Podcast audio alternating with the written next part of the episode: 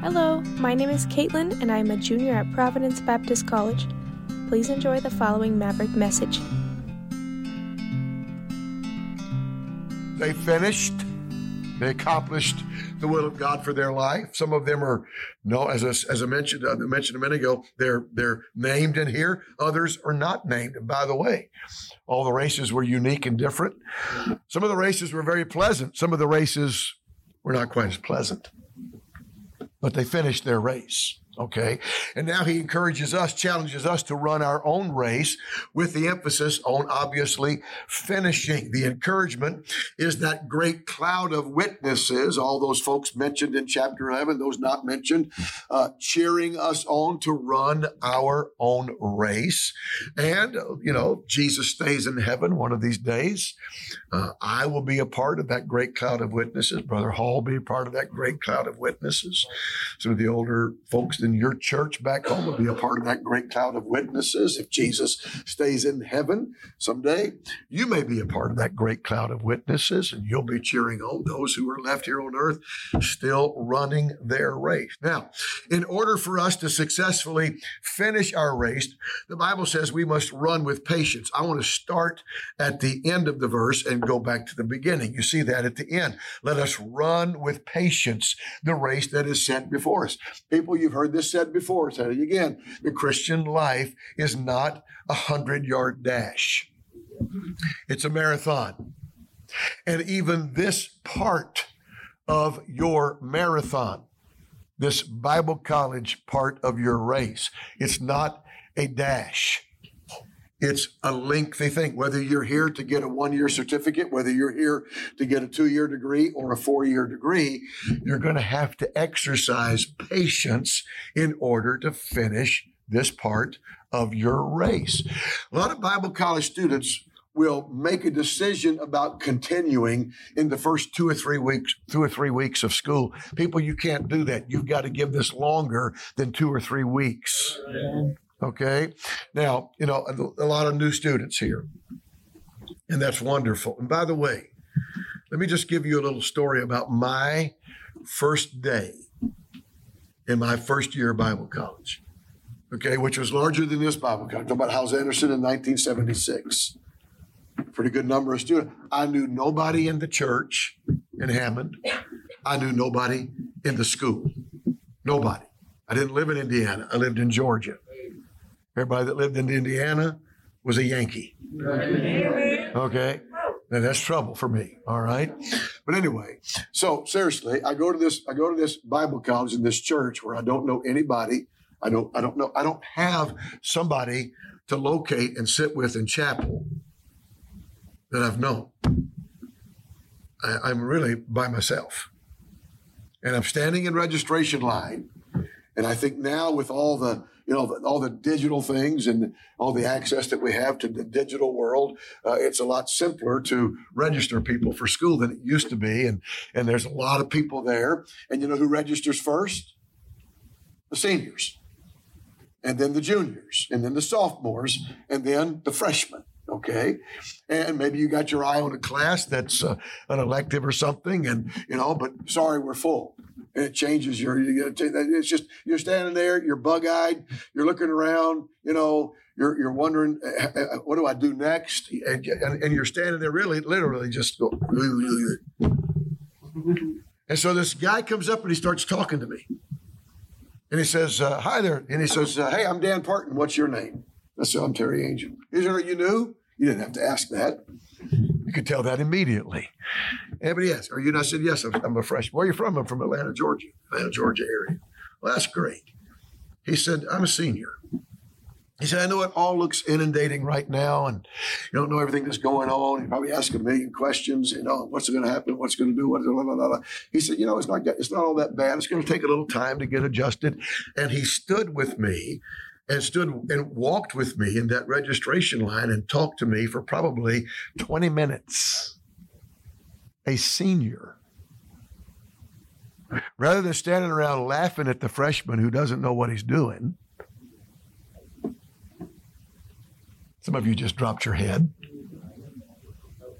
Rather than standing around laughing at the freshman who doesn't know what he's doing, the senior pulls up besides a, a, a naive freshman and begins to just really just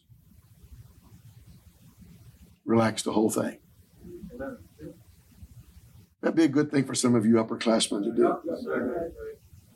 Okay?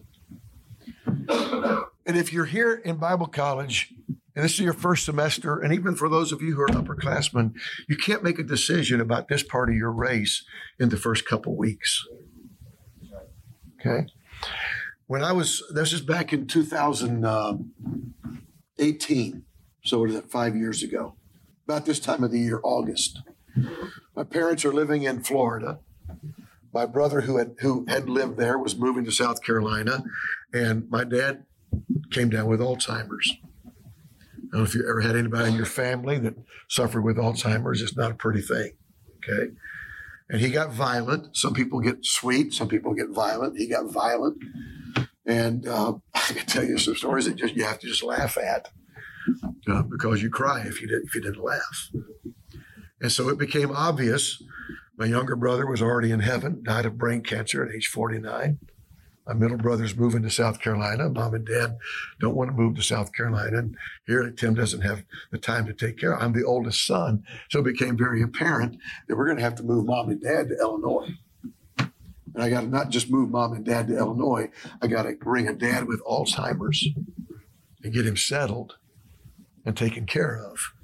And I remember, you know, I was with my uncle who still lives in the Atlanta area. And of course, we were talking. I, I had gone through the I, long don't need to know why. I'd gone through Atlanta and stopped at his house, and he and his he and my aunt had taken care of her parents as they were elderly.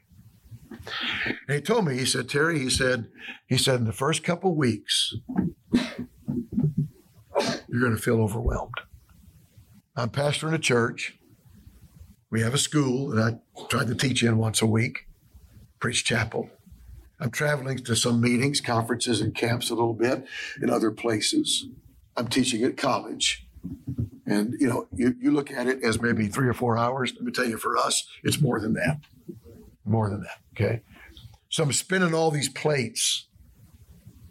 And now I'm going to bring not just a, a mom and dad, I'm bringing mom and dad, a dad with Alzheimer's. And I got to add that to the, and honestly, I was overwhelmed. And my uncle, I never forget, he gave me great advice. He said, listen, he said, don't make any judgments in the first couple of weeks. He said, you'll figure out a routine. You'll figure out what works, what doesn't work. And in two or three weeks, you'll have it all situated and settled down into a routine. And you can make this happen. And you know what? He hit the nail on the head. So it's very unwise for you to make any decisions about finishing in the first two weeks. You got to give this thing some time. Okay? It's a lot different than high school. A lot different than high school.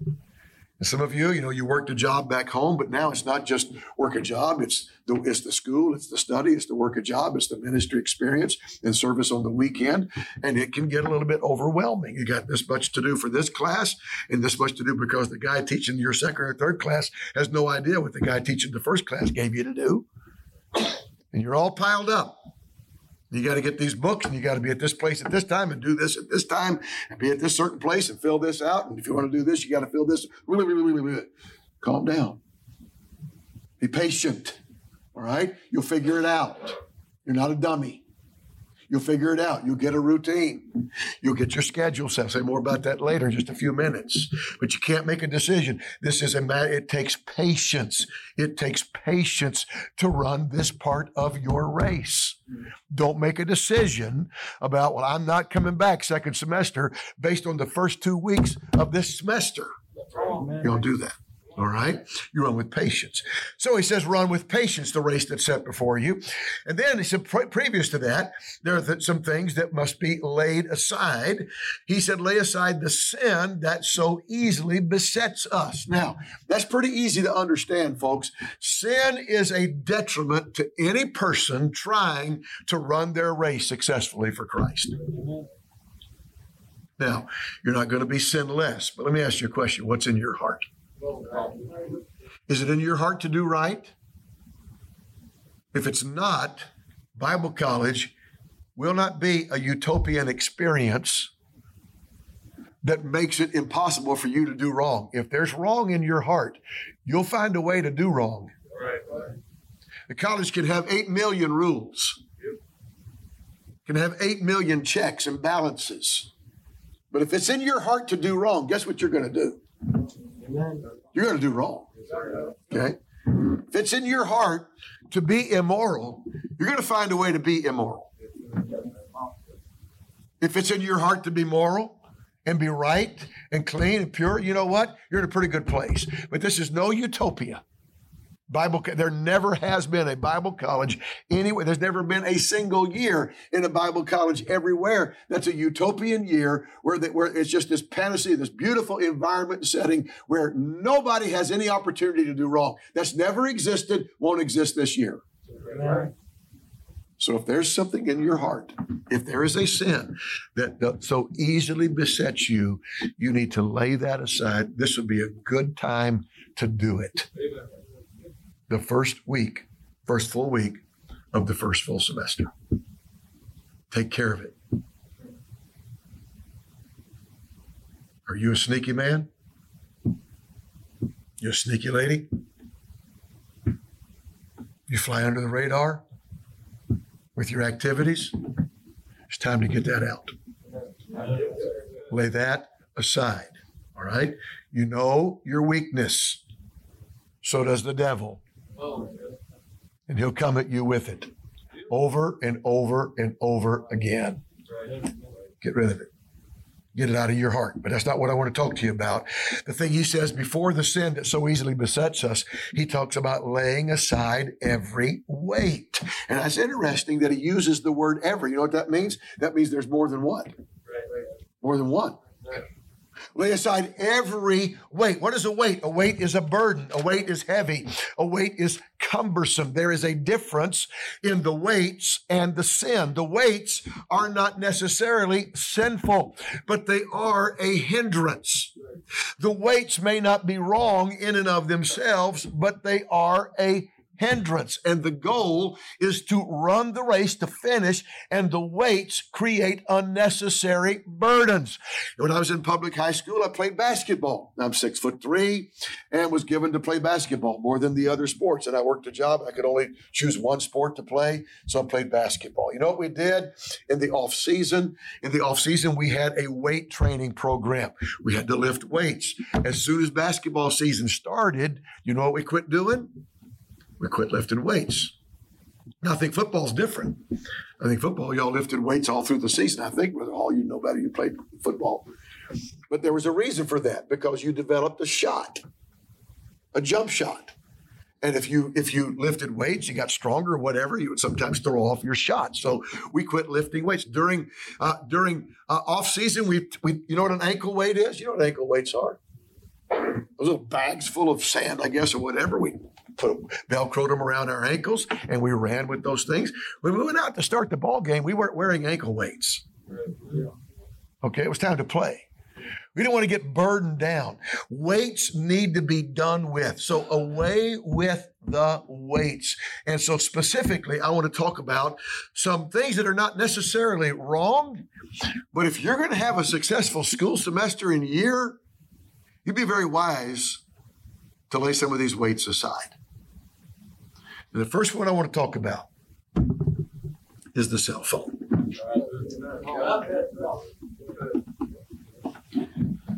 I'll tell you what's sad. What's sad now is we have developed a lifestyle that we really can't do without them. Really can't. I don't know if I've ever met a teenager that successfully handled a cell phone through their through their teen years. But they're, they're, they're necessary today. We do everything with them. Take pictures. We follow the blue little dot to get us from point A to point B. Do you know what an atlas is? An atlas is a book of maps, roads, highways, and you get on there and you find out where you are and where you're going and what road you're going. We don't do that anymore. We just follow the little blue blue light. They're wonderful things. Life has changed with cell phones. I remember, you know, our kids dating, and they would talk for an hour on the cell phone with the girl the boy they were dating. When I was in Bible college, when I was dating my wife, you know how I talked to her? I talked to her on a phone that was stuck on the wall in the laundry room at Baptist City in Schererville, Indiana. The cord on that phone was about 18 inches long. And you had to put quarters into it to talk because she's in Iowa, I'm in Indiana. And so I got, you start out with $2 worth of quarters, and that gives you, oh, about 15 minutes. And then when those 15 minutes are nearing, the, the, a voice says, please insert another quarter for somebody. And so you got to be, and you, you, I'm, I'm, I'm, I'm leaning over a washing machine with this 18 inch cord and trying to put quarters into this phone to talk to my girlfriend. We were lucky to get 20 minutes. That's about it, if that. That cost you an arm and a leg because Bible college, you didn't have tons of quarters. You had to have every dime just to survive. And that's how we dated. But nowadays with cell phones, you got it with you all the time. It's with you nonstop all the time. And you're going to waste a ton. Maybe you could get by with that in 10th grade of high school. Maybe you could get by with that in 11th and 12th grade. You're not going to get by in college with wasting time on your cell phone. Not going to happen. That weight has to be laid aside. It's got to be laid aside. Number two is the internet. The internet. The internet can distract you, the internet can misinform you.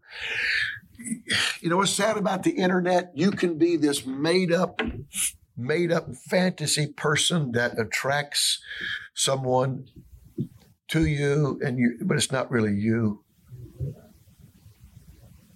And i'm going to tell you what I, I know firsthand. I realized one time just on an email how much time i could waste on the internet with just email and folks, you're going to have to figure this out. If you're going to survive this first semester, you're going to have to figure out what time you can spend on your cell phone, what time you can spend on the internet, and then what time you need to.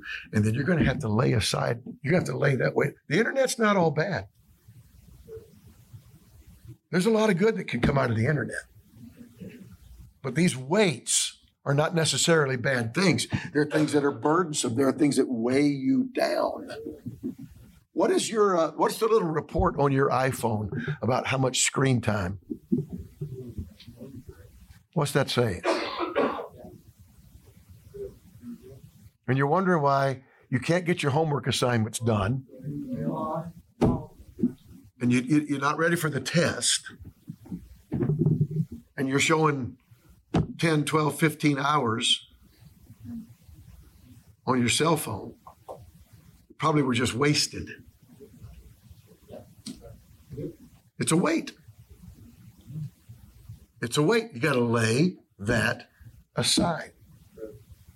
The cell phone, the internet are weights that got to be laid aside if you're going to finish this semester and finish this part of your race as you're supposed to. And then let me say this too undesirable peer pressure undesirable peer pressure has got to be laid aside. To me, this is one of the most crucial weights that many teenagers can carry. I'll make sure my timing. Then I know you, some of you are not teenagers, you're in your 20s. But undesirable peer pressure. Just because you're in a Bible college doesn't mean that all the pressure amongst your peers is positive. Doesn't mean that. When I got to Bible college, I found out that some of the young men in the school, the peer pressure they exerted on me was very positive. Some of the peer pressure that was exerted around me was very negative. The negative peer pressure has to be laid aside. Laid aside. I remember one year I was rooming with a well-known young man, a well-known well-known man in the school. He was he was uh, involved in the bus ministry, and his his name was you know just right there with all the great bus captains and folks in the school. And there'd been a change in the leadership in the bus ministry. And I was rooming with him for the summer. I stayed through the summer, and I'm rooming with him through the summer. And he he didn't like. He was a division leader, and he didn't like the change in the leadership. And he was very vocal about it. We were in the room, you were rooming together, and he was complaining about this and complaining about that. And I was kind of buying into it. I'm not a division leader, I'm just a bus captain. We got a pretty good bus route going in a Polish neighborhood, running a pretty good number of kids, teenagers, some adults every week. And I am listening to this junk, and he's just yanking crit. And pretty soon, my spirit, my spirit, my spirit is compromised. A lot of times, all we're concerned about is our external actions. Tell you something you need to watch is your spirit. Your spirit. And my spirit began to get compromised. And I began to get critical.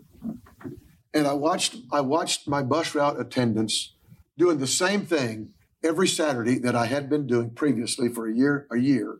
And I watched that bus route attendants just slip and slip and slip and slip and slip. And I'm driving myself crazy. What in the world's happening? And then finally, late in the summer, two weeks in a row, I had eight people ride the bus. And the second time that happened, the Spirit of God, I began to I began to do an examination. What is going on? And I got on my knees in that dorm room when he wasn't there and said, Lord, what's going on? Why, why is this happening? And the Spirit of God brought me immediately to the criticism and the bad spirit about the leadership. I confessed it to God. I apologized for it to God.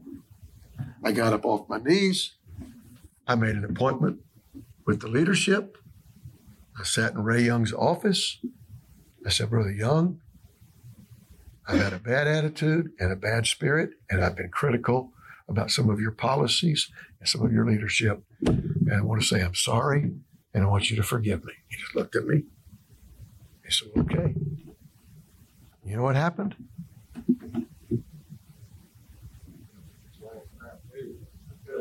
Right back up, doing the same things. Some people never figure out that you can't make policy for a student body based on one person. You have to make policy for a college based on the, the corporate body. If you get around somebody that has a bad spirit, it will influence you. And you don't have to be a policeman. You're not the Providence Baptist College spirit police.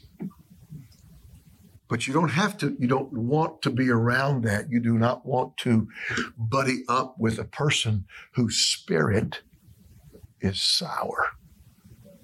You got to lay that aside.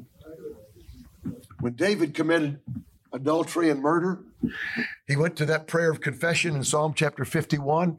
He asked God to forgive him. He asked God to purge him. He asked God to wash him. He asked God to cleanse him. And you know what else he asked God to do? Renew a right within me.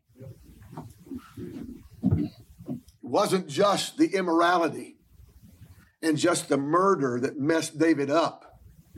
His spirit his spirit got off kilter. In fact, I wonder if maybe his spirit got off kilter. Really, his spirit getting off kilter didn't have anything at the beginning to do with adultery and murder. Maybe it was him not being where he was supposed to be. Because it was the time when the kings went forth to battle, but he tarried still. Did you ever skip church without a good reason? And your spirit kind of bothered you? Watch out for that. Watch out for peer pressure that's undesirable, that creates just a bad spirit. Maybe the maybe on the outside everything is fine, everything's good, going through all the motions, but there's just a bad spirit in the person. And maybe hopefully there's not, but probably somewhere amongst the student body sits a person today that whose spirit is already off kilter. Already. I don't like this. I don't like that. I don't like this. I don't like that. And this and that. Why do they do it this way? And what's wrong with that? This policy for the school is not built around you. Lay that aside. Lay that aside. I'm not sure I should even have to mention this one, but unfortunately, the world in which we live, I guess I do video games. fellas, uh, some of you surely have that figured out, but some of you probably don't. Life's no game. It's time to put that aside. I've, I've, I've told this before, and I got I've told this before. I got a I got, I got a family, a man and his wife, five boys, and summer day.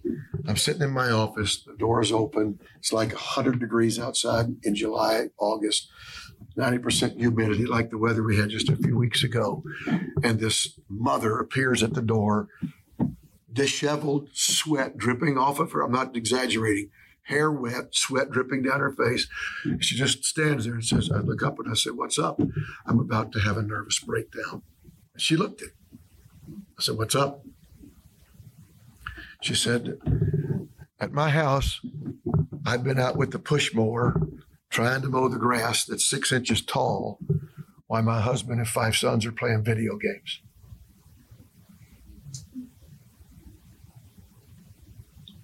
Now, he five boys. A couple of them were upperclassmen in our high school. That makes him in his 40s.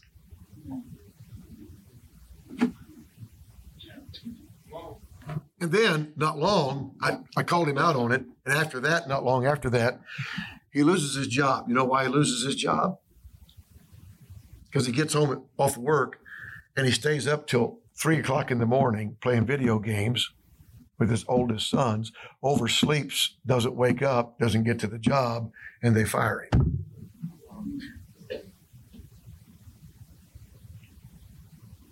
Boys, and I'm using the right term. Boys, that needs to be laid aside. You're too old, you're too far into life to spend umpteen hours on your silly video games. Now, if you want to finish, that needs to be laid aside starting today, if you haven't already. These are just things that are weights, okay? Is every video game wrong? Yeah, you know what? You know what? You know what? I was introduced to, and I'm, I'm oh, Pac-Man. Rick Martin, missionary of the Philippines, came to Marion Avenue. I took him to Pizza Hut. They remember the Pizza Hut there? I took him to Pizza Hut after the Wednesday night service. Brother Brown was either gone or asked me if I could take care. So Rick and I are sitting in the Pizza Hut. We're having, you know, fellowship. And then we're leaving. And right at the exit is a Pac-Man machine. And Rick Martin says, what's this? He's been in the Philippines. I said, that's Pac-Man. And so I, I, put some quarters in. He got we probably he probably played Pac Man for twenty minutes there, whoop, whoop, whoop, eating those things up. I mean, harmless in the sense uh, better than all this killing that's going on in these video games. Maybe it's harmless. Maybe not every video game is sinful, but they are weights. They are weights. And by the way, the writer mentioned the weights before he did the sin. Maybe sometimes it's easier to lay the sin that does so easily beset you aside than it is the weights. because they're not necessarily wrong. It's just burdensome. You can't run with them. Lastly, let me talk about this undisciplined sleep schedule. Undisciplined sleep schedule. Look, you're going to have to figure this out. Eight o'clock class on Tuesday morning, Monday morning, Thursday morning, Wednesday morning, Friday. Eight o'clock class is not the time to catch up on your sleep. Got it? It's not the time to catch up on your sleep. You want to, and this is where the cell phone, and we're talking, and we're even boyfriends and girlfriends, and spending time together, and hanging out with guys, and everything, hanging out with you know, do all the fun. Not all that's good. That's good, but you better shut it down. You better shut it down. It's going to eat your lunch. Okay, everybody's awake today. We're we're we're, we're what are we five days into this? You're awake. Wait till wait till wait till fall program and October rolls around and you're out there on Saturday and the uh, and the uh, the the promotion on Sunday takes all Sunday afternoon and and then you come back and you go to church and that's Monday morning and all right. It takes discipline. It takes discipline. Look, get yourself a schedule. when, when I went to church ed one semester there in Bible college, they handed us out a schedule. Fill out this schedule. Brother Petrick, it was every five minutes. Every five minutes of a 24 hour day? I'm supposed to schedule. I could. I, that's not me. I, I, maybe that's you. Maybe you're OCD and you can do, you know, that type of thing every five minutes. But I'll tell you what I can do, what I learned to do, what I learned to do in Bible college is blocks of time. I give this blocks of time to this, this block of time to this, this block of time to this, this block of time to this. And uh, yeah, there were times, Brother Oswardy, when I had to operate on three and a half hours sleep. And there were times I had to do that for two or three days in a row. But I learned at some point, things had to shut down and I had to get six hours of sleep. You just got to do it. Figure it out. And let me tell you a little something. The great God of heaven who created your body, there were times in the middle of those stretches where I'm looking at three and a half, because I worked a third shift job, and it was just, it was difficult. And there were times during that those those that, that that period of little sleep that I literally knelt by my bed. I'm looking at four hours. I'm gonna lay down in that bed. In four hours, that alarm clock is going off. And I asked God, my Father in heaven, would you please make this four hours like eight?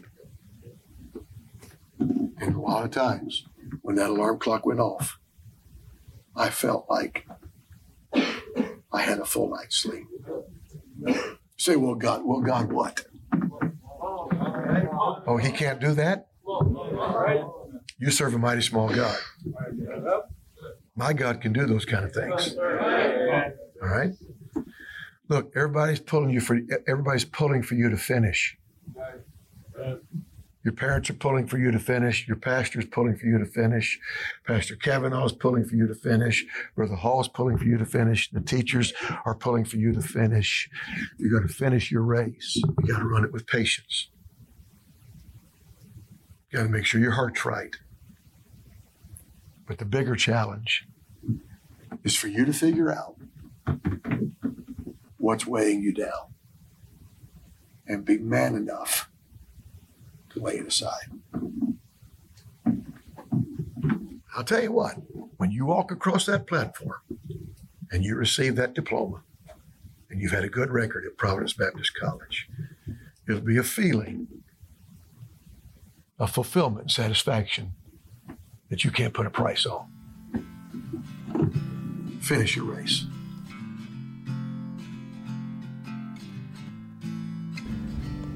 Thank you for listening. Please tune in again for another Maverick message.